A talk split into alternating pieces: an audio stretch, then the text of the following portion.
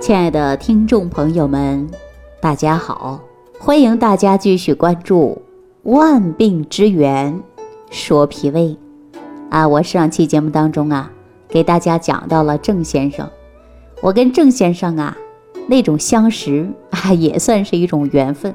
不管怎么样，他说了他的打嗝的问题呀得到解决了。当然呢，在这里啊，我就要强调的告诉所有的听众朋友。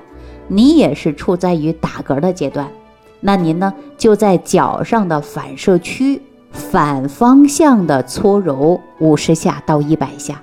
大家说什么叫反方向啊？也就是说从脚的外踝侧啊往内踝侧去揉搓，就在脚面上的反射区啊，您搓一搓就可以了。但有的人呢是比较严重的打嗝，那这一下子啊。还真的不是百分之百的灵。那接下来呢，我们还有一招来解决啊，就是哪一招呢？记好了，就在膈腧穴，你拔上两罐儿啊。膈腧穴在哪儿呢？就在你的后背这个位置。这个穴位啊，主要呢对于啊膈逆啊，还有荨麻疹、皮肤病等等，它都有很好的作用。大家呢对于这个两个位置啊，你各拔上一罐儿啊，记住了，各拔一罐儿。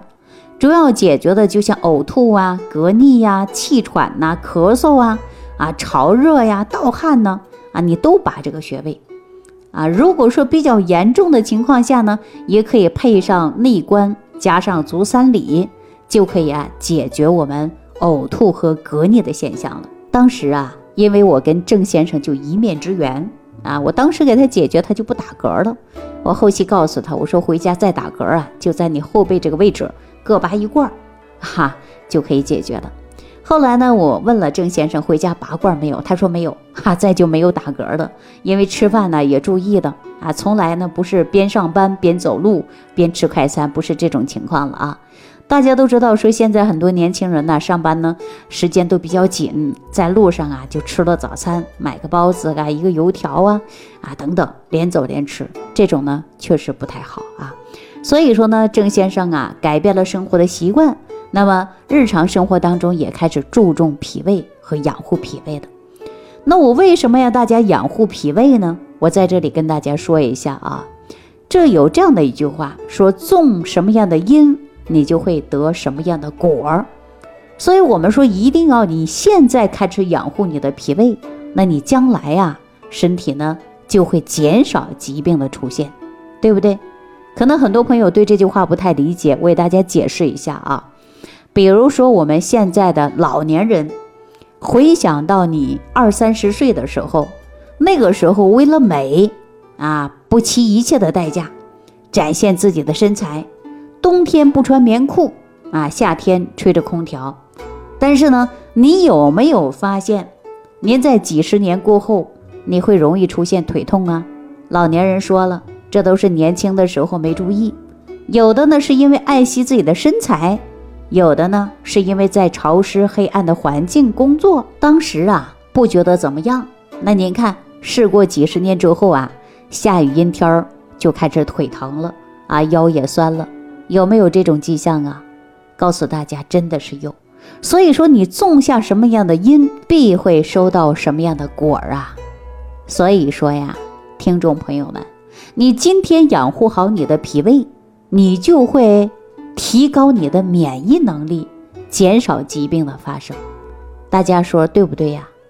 所以，我们三分治七分养啊，治病养病还要防病，这才是最关键的事儿。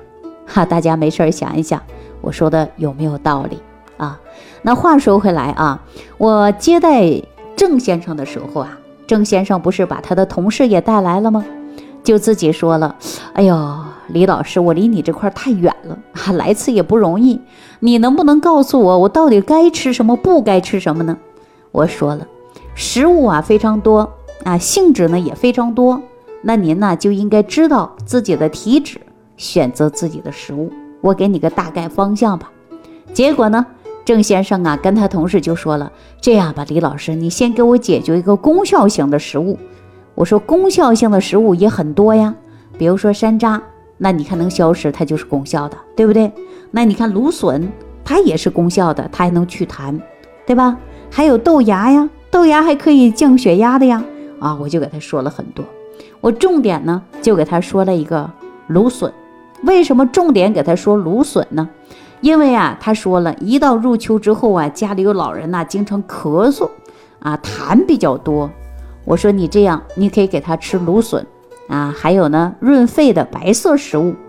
因为芦笋当中啊含有很多种维生素和微量元素，尤其是维生素 A 和硒的含量是比较高的，不仅能够抑制癌细胞的生长，而且还可以止咳，还可以祛痰的作用。大家说这个芦笋是不是很好啊？南方人比较常见，现在我们说不管南方北方啊都可以随时吃得到。为什么呢？说呀，一键购物啊，网上什么都有。大家说是不是很简单？那我们说芦笋呢，还有一个作用，那是什么呀？就是健脾开胃的啊。芦笋当中啊，含有丰富的维生素 A，还有维生素 B 以及叶酸，可以促进呢肠道内的胃液分泌啊，可以起到开胃健脾的作用。所以说还有一定的排毒作用，为什么呢？因为它还有纤维素比较高，促进肠道的蠕动和消化和吸收，可以轻轻松松带走体内的毒素，还可以起到排便去油的作用，还能提高人的免疫能力。那您说这是不是功效型的呀？如果说长期吃呢，它还可以对于心脏啊、贫血呀、血压低呀都有一定的这个预防作用。所以呢，我们大家可以呀吃一些芦笋，哈，可以吃一些芦笋。芦笋呢还可以啊保护我们血管的弹性啊，还可以有助于心脑血管疾病的问题啊，还能维持体内的酸碱度的平衡。所以呢，达到酸碱度平衡是有利于营养物质的吸收。所以我们大家一定要知道食物的属性啊。那另外呢，我们说呀，无论是南方还是北方，比较常见的一种蔬菜叫什么呢？就菠菜。大家都常听到这个菠菜，菠菜呀有红根菠菜，还有白根菠菜。我建议大家呢选择红色根部的菠菜还是比较好的啊。菠菜当中呢含有一种啊类似于胰岛素样的物质啊，它能起到血糖的稳定。呃，二型糖尿病的患者呢可以呢适当的吃一些菠菜啊。因为菠菜呢还可以呀预防口腔溃疡，保护视力的作用。大家说，你说这个蔬菜水果是不是有很多都是功能性的？是不是啊？另外呢，我也给大家推荐一个食物是什么呢？就是藕。哎，这个藕的作用啊，还真的是挺大的。比如说您对一个排骨莲藕汤啊，啊，或者是素炒莲藕啊，啊，或者是拌着吃啊，都很好。因为藕啊，它是味甘。啊，性平，它可以去湿热、去火，而且呢还有润肺止咳的作用。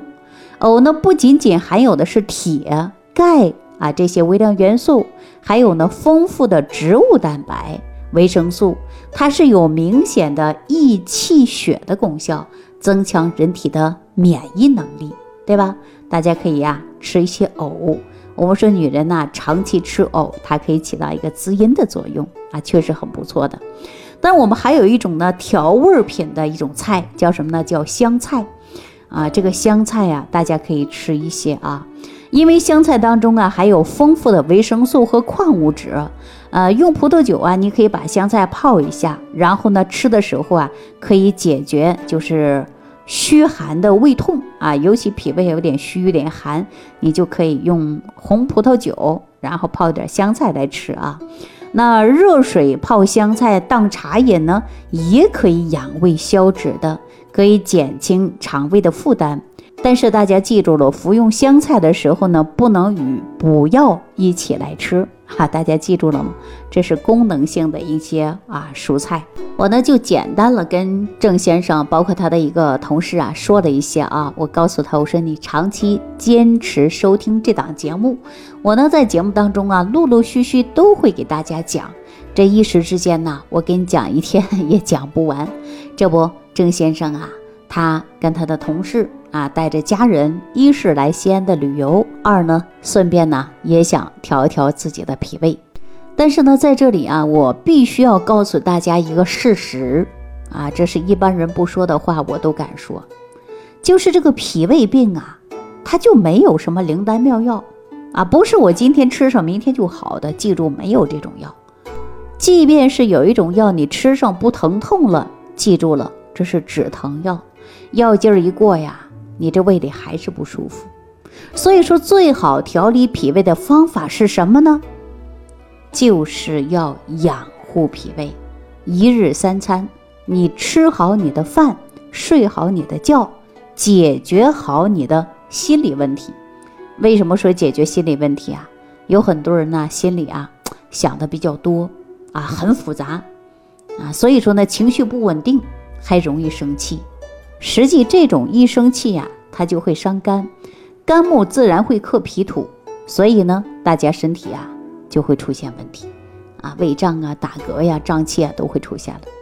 那我们说食物是多种多样的，那我们说吃这样的食物完全都能起到很好的功效吗？前提就是要你脾胃好，正常吸收，才能达到理想状态。如果说你的脾胃功能差，功能比较弱，给你开了再好的餐单。你可能不吸收不消化，那么也解决不了真正的问题哈。所以说说到这儿的时候啊，我必须要告诉所有的听众朋友：一日三餐吃好饭，睡好觉，再加上调整好心情，您的身体啊就好了一半了啊。遇事别慌，遇事别愁。如果遇到发火的事儿，平时啊你攥个拳头啊，手心当中有个穴位叫劳宫穴，你只要攥住拳头。啊，按揉一下劳宫穴，那么你这个心火呀就降下去了，不至于让你生气啊，也不至于让你发火，生气发火都会伤害身体。好了，这里是万病之源说脾胃，感谢朋友的收听啊，感谢朋友的关注。如果觉得这档节目对你有帮助，别忘记了点赞转发，给我评个分。再次感谢大家，好，下期节目当中我们再见。收听既会有收获，感恩李老师的无私分享。如果您喜欢本节目，请关注李老师并订阅本专辑，点击屏幕的右下角订阅按钮。如想直接联系李老师，请点击屏幕下方的小黄条，或继续下拉页面找到主播简介，添加公众号“李老师服务中心”，就可获得李老师为您答疑解惑。听众朋友，让我们共同期待李老师明天的精彩分享。